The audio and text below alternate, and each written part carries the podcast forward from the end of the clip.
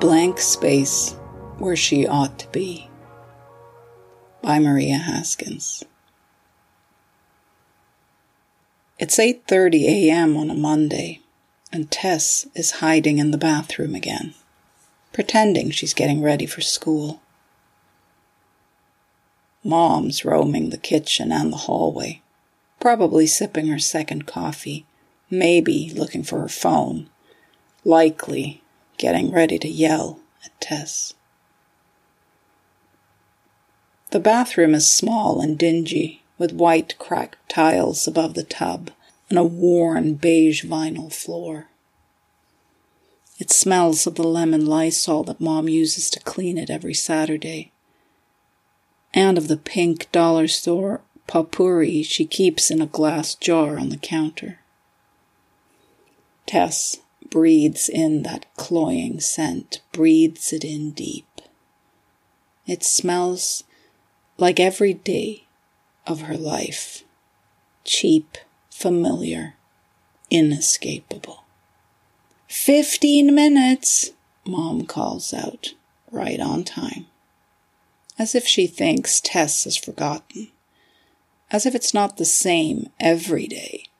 As if Tess doesn't stand here in front of the mirror every morning trying to make herself disappear trying to think of what to say, what to do so she doesn't have to go. I'm sick. I'm tired. I got my period. Don't make me. I don't want to. Please, Mom. But words are useless, just like Tess. Tess pulls at the sleeves of her hoodie, making sure her arms and wrists are covered, and thinks of school the mind shattering sound of the final bell when she runs from mom's car and ducks inside the entrance. The rough feel of the stucco wall against her back at recess. The corridors and the classrooms, too bright and too loud. The people, too bright and too loud. The kids, the teachers, the counselor, the janitor, the receptionist all of them looking at her as if they know who and what she is, as if they've already decided that she's not good enough and never will be. Their ever present eyes and voices sharp like shards and splinters slicing through her. Mom taps on the door. Ten minutes. You have to be ready. Tess doesn't move doesn't make a sound. Tess? Yeah. Okay. Tess turns on the tap and pretends to wash her hands. For a moment, just an instant, really, her gaze slips off the sink and into the mirror where her own useless face stares back at her. She has never liked mirrors not just because they show her useless face, but because the glass is like the surface of a lake, depths unknown, concealing whatever lurks below. You have to stare into the glass for a long time before you glimpse it, and then you might catch the shadow of its passing, the quiver of its wake, the viscous movement as it almost, almost, but never quite breaks the surface. Tess, are you ready to go? Tess feels her voice turn into a razor. Leave me alone. Can't I even go to the bathroom without you bugging me? Mom mumbles and walks away. Tess closes her eyes. She wishes she were somewhere else. Or even better, someone else. Someone who fits in, someone people like, someone who can talk to others without saying the wrong things, someone who can laugh without laughing at the wrong bits, someone who isn't always too quiet or too loud, someone who isn't the one people always whisper about. She opens her eyes and forces herself to hold her own gaze in the mirror. A long time ago, maybe it was grade three, uh, at a birthday party, back when she was still invited to things like that, when she still went.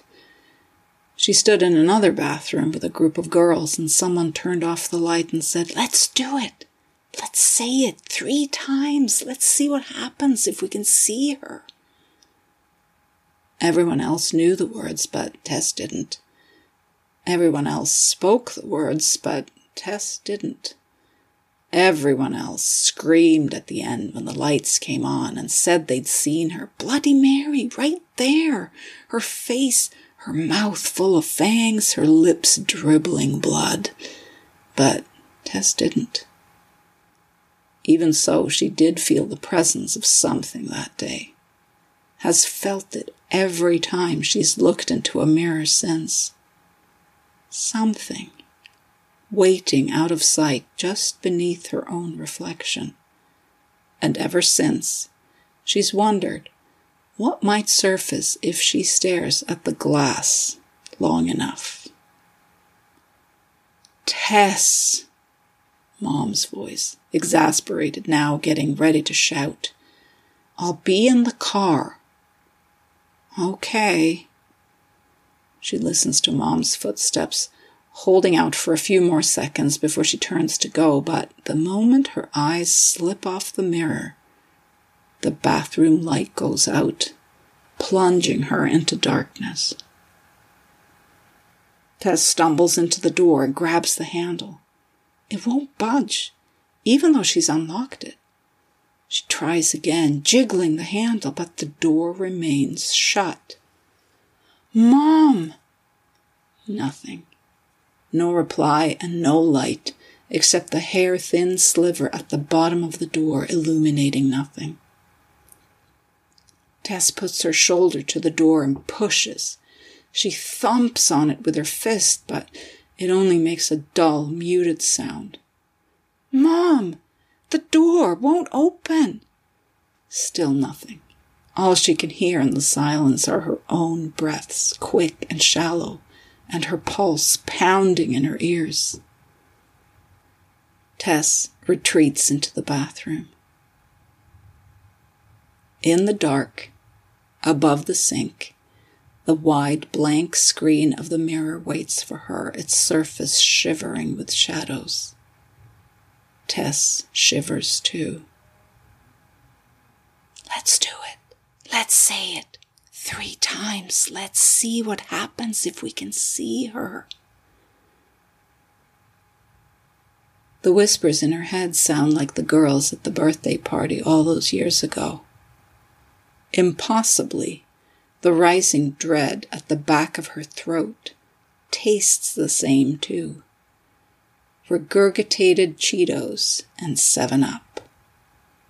The room feels suddenly too small its cracked tile walls and beige vinyl floor closing in around her, the lemon lysol and potpourri scented air clogging her nose.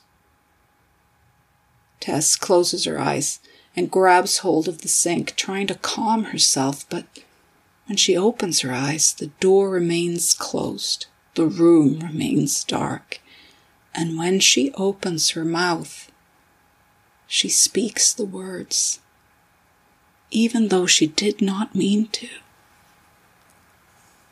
Bloody Mary. Her voice is surprisingly firm and loud, and the mirror seems to tremble at the sound of it like a portal, like the surface of a lake hiding untold depths beneath. Tess reaches out, half expecting her hand to slide through, but there's only glass, smooth and hard. Say it. This time the whisper in her head sounds like Mom, or maybe it's her own voice. Bloody Mary. Tess speaks the words again, and unlike in grade three, there are no shrieks and giggles outside or inside, only hissing whispers, or maybe that's just a rush of blood through her own veins.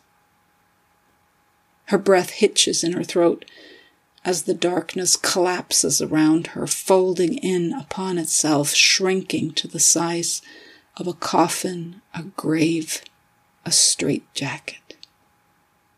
Tess stares into the mirror, straining to see her face, but the darkness has erased her features, turning her reflection into nothing but a mask, a blank space where she ought to be. Say it. This time, the voice is not inside her head, but inside the room, right behind her, as if someone's leaning close to whisper. Tess wants to scream, wants to call out for mom, but she doesn't. Instead, she lets her mouth speak the words a third time Bloody Mary. The world seems to stop and hold its breath. Even Tess's heart slows and stutters, and then nothing. No muffled laughter, no furtive whispers, no shrieks and hollers, no apparition either. Tess tries the door, but she's still locked inside with her own shapeless form waiting in the mirror, and the silence closing in around her, stripping her bare of hope and pretense. Tess inhales the smell of her life, of Lysol and potpourri. She inhales the silence and the darkness. She inhales her fear and loneliness, her anger and pain until there is nothing left. What she should do is try the door again. What she should do is call out for mom. What she should do is bust the goddamn door down. But she doesn't do any of those things. Staring into the blank space where she ought to be, Tess knows why because she doesn't want to. Because she doesn't want to go out there because she wants to stay in here where even the mirror doesn't know who she is. Tess exhales and her breath is cold as ice as it hisses out of her throat, as it unspools over her tongue, as it slips between her teeth, as it is expelled into the darkness. She stares, unblinking, into the dark mirror until she finally sees it. The shadow of its passing, the quiver of its wake, the viscous movement of it as something breaks the surface. As suddenly as the light went out, it comes back on, vivid, bright, and blinding. In that sudden glare, the bathroom looks the same, but Tess's point of view has shifted. She is no longer standing at the sink. Instead, she is looking at the room from inside the mirror, as if through a window. The bathroom isn't empty, though. There is someone out there standing where Tess stood before. It looks like a girl but her face is as blank as a malfunctioning TV screen, a featureless, eyeless, mouthless mask of static. The girl leans closer to the mirror, to Tess, until their foreheads touch. Tess is held in place by the glass of the mirror and sees her own features ripple over the other girl's face steadying as the static fades, becoming a true reflection of herself, impossible to tell apart. From inside the glass, Tess watches as the other girl opens the door, as she steps over the threshold. Tess sees the familiar hallway, a glimpse of daylight as the front door opens, she even hears Mom calling out from the car, telling Tess to lock the door, her voice far away and fading. Tess hears her own voice from outside, hears her own laughter too, Hears the car starting, hears it drive away, and she knows that this new Tess will make mom laugh rather than scowl on the way to school. This new Tess won't hide in the bathroom every morning either. She will know how to talk to people. She will know what to say and when to laugh. She will do all these things and more, so Tess won't have to. Tess would smile if she could, but inside the mirror, everything is fading. Tess's own features dissolve until her face is as blank as the touch of cold glass against her forehead. Her memories wane and dwindle. The smell of pink potpourri and Lysol linger for a moment before they vanish too. She holds on to her name a moment longer, the fading sound and feel of syllable and letters, the trembling of the air shaped by lips and tongue. Finally, she lets it go, and her name evaporates like the wisp of a distant cry in the dark, like a warm breath caught on cold glass. And she knows it won't summon her, no matter how many times it's spoken because it doesn't belong to her anymore. You've just listened to A Blank Space Where She Ought to Be by Maria Haskins. This story was read to you by the author. Maria Haskins is a Swedish Canadian writer and reviewer of speculative fiction. She lives just outside Vancouver with a husband, two children, several birds, a snake, and a black dog. Her short story collection, Six Dreams About the Train and Other Stories, was published in 2021. Her work has appeared in The Best Horror of the Year, Volume 13, Black Static, Interzone, Fireside Fiction, Beneath Ceaseless Skies, Lamplight, Flash Fiction Online, Strange Horizons, Bracken, Mythic Delirium, Shimmer, Cast of Wonders, Pseudopod, Escape Pod, The Deadlands, Diabolical Plots, Kaleidotrope, and elsewhere. To find out more about Many Worlds, check us out at manyworldsforum.com. Thank you for listening to Many Worlds.